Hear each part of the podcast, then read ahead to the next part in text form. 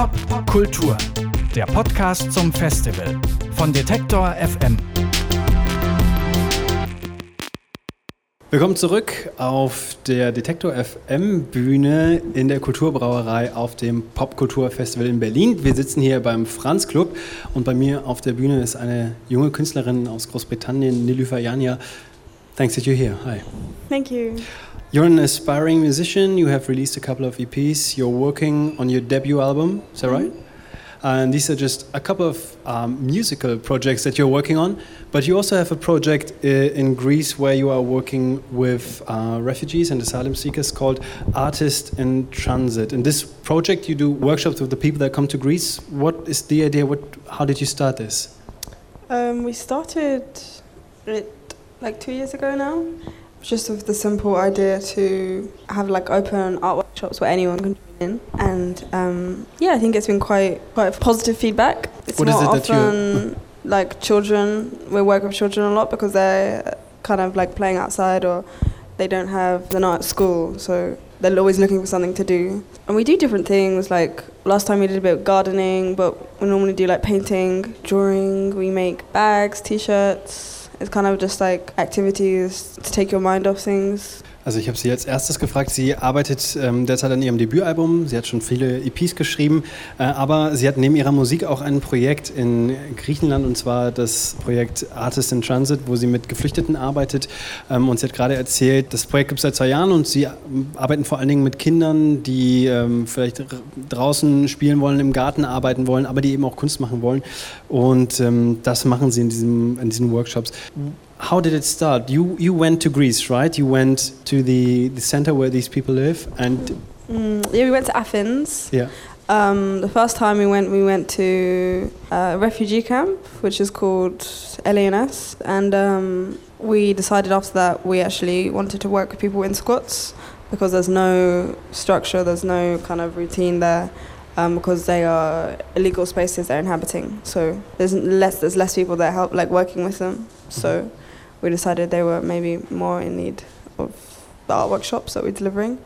And how did you perceive the everyday life in these in this camp that you that you visited? it's very hard to understand like even when you're there you're not really in you're not because you're not them you don't really know what it's like you kind of just see that outsider's view still of how these people are living but yeah I, you're always surprised i guess by how happy children are as well just playing and like doing things like that but i think it's a very stressful environment to live in. Yeah i couldn't imagine what it's like Also sie hat ein äh, Flüchtlingscamp in Athen besucht und hat gesagt, naja, da gibt es wenig Struktur, es gibt wenig, die mit anpacken oder die helfen und die vor allen Dingen Aktivitäten für die Geflüchteten dort vor Ort organisieren.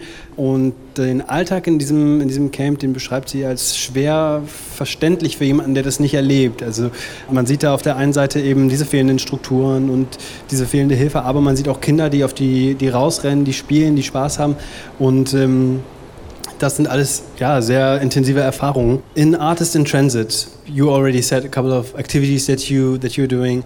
Um, you produce zines. These are small magazines by people who are not professional artists, but they produce art. What are they doing? What what does a zine produced by Artists in Transit look like? Um, it's kind of just a collection of what we get up to, what we do when we're in Athens.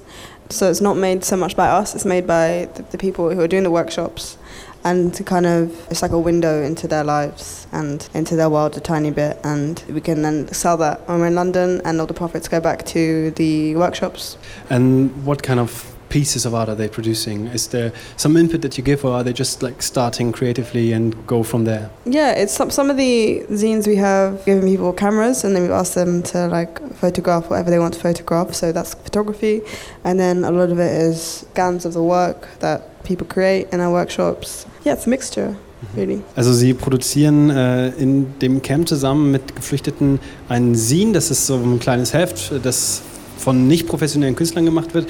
Ähm, da sind Fotografien drin, da sind Malereien drin, also alles, was, was die Menschen vor Ort gerne produzieren wollen. Und diese Hefte, die nehmen sie mit nach äh, London, verkaufen die da und das ganze Geld, was sie dafür einnehmen, das geht zurück nach Athen. The zine is called My Friend and if you want to see it, if you want to have some idea what it looks like, you can go onto Instagram, onto the Instagram account of Artists in Transit, you can have a look at it. Also man kann sich das auch auf Instagram angucken, wie das Ganze aussieht. What do you think? What impact does being able to create something, something as a zine where you can express uh, in a different way, what kind of impact does it have on the people that participate in your workshops? I guess you kind of see your, they hopefully see their work in another context and maybe it could be a way of making I don't know, but it could be a way of making sense of things. Like when I put down things on paper, it makes makes more sense to me. So I'm hoping when you see something on a page and like maybe some writing about what they've written or like story, then you can place it in the world a bit more. You can see where you are, and and I think that's for people reading it as well helps build other people's understanding of people who are displaced and refugees. Also ich habe sie gefragt, was das für eine, für eine Wirkung hat auf ähm, die Teilnehmer der Workshops, auf diejenigen, die dieses Scene produzieren, was für Möglichkeiten es gibt. Und sie sagt, naja, es ist vielleicht eine Möglichkeit, Dinge auf eine andere Art und Weise auszudrücken, auf eine andere Art und Weise zu vermitteln und zu zeigen, wie man gerade so das wahrnimmt, was da passiert. You are an artist yourself. You are writing your own music. You're working on your music videos together with your sister. How has the experience working together in these workshops, creating those signs, how has that had an impact on the art that you are producing yourself? Yeah, it, I kind of feel like it makes me feel less serious about the work I'm doing because at the end of the day, it's just music, and I'm really fortunate to be able to do that. And um, I can kind of just have fun with it and maybe not take it too seriously. But also, it makes you, I think, more conscious about how the ways you work and who you want to work with, and you think about what is the most important thing to do, or like what is the most, you know, you don't get caught up in they're like, oh, you know, this is video is going to be the most important video I ever make. It's not, mm. it's like not true. ich habe sie gefragt, wie sehr auch diese Erfahrungen in diesen Workshops und dieser Zusammenarbeit in äh, Artists in Transit ihre eigene Kunst beeinflusst hatten. Sie sagt, naja, also es rückt alles so ein bisschen neu zurecht. Und äh, was sie macht, ist am Ende des Tages dann eben nur Musik. Äh, und sie ist jetzt nicht mehr darauf angewiesen zu sagen, ich mache jetzt das beste Musikvideo, das ich gemacht habe und ich nehme mich jetzt äh, unglaublich ernst, um am Ende da ein super großes Produkt rauszubringen. Nilüfer, thank you so much for taking your time. Dankeschön. Pop Kultur, der Podcast zum Festival von Detektor FM.